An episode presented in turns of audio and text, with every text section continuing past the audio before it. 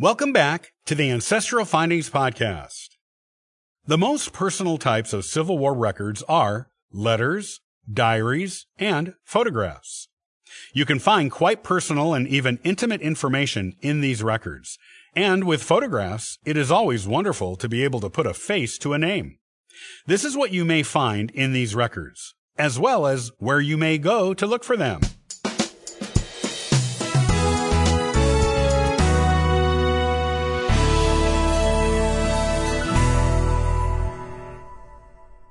One of the most personal types of Civil War records that survives today is the Civil War diary and or letter. While most of these are not included in official government record collections, though there are exceptions, especially when letters and diary pages were used to support pension claims, there are nonetheless a lot of them out there. They are located in published collections, private collections, local and state archives, and libraries, university collections, online genealogy, and Civil War websites, and in private homes, where they may not have left the hands of the family since the Civil War days.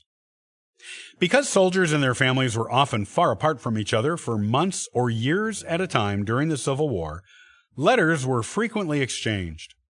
The largest number of surviving letters are probably between husbands and wives, or between engaged couples, but you will find them between every kind of relative and between friends, and even business associates.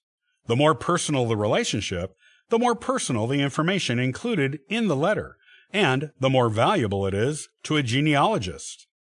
If you are lucky, you might find a collection of letters exchanged back and forth between the same two people over a period of time during the war, which tells a complete and unique story of one person or couple's Civil War experience. The wonderful thing about these letters, besides the personal sentiments and feelings they convey, is that they give a picture not only of what was happening with the soldier, but of what was going on with their loved ones on the home front during the war, too. The keeping of diaries was a popular pastime in the 1700s and 1800s, especially in the mid to late 1800s, which means there are a lot of Civil War diaries out there.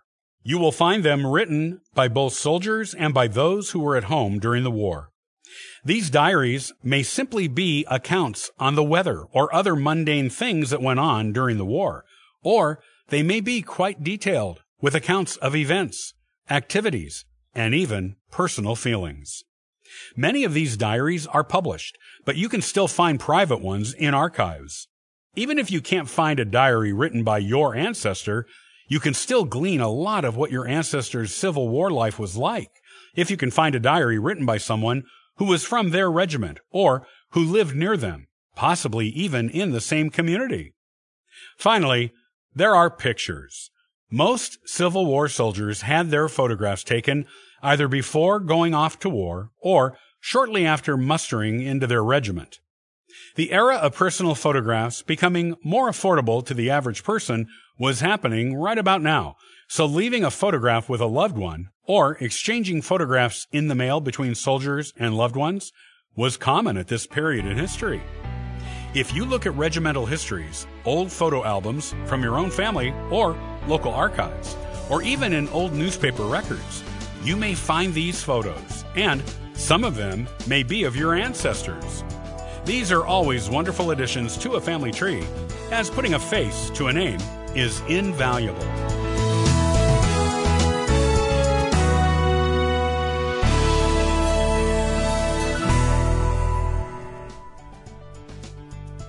Thanks for listening to the Ancestral Findings Podcast. Visit ancestralfindings.com and download a free ebook and sign up for the historical postcard giveaway. I hope you have a wonderful day. Happy searching!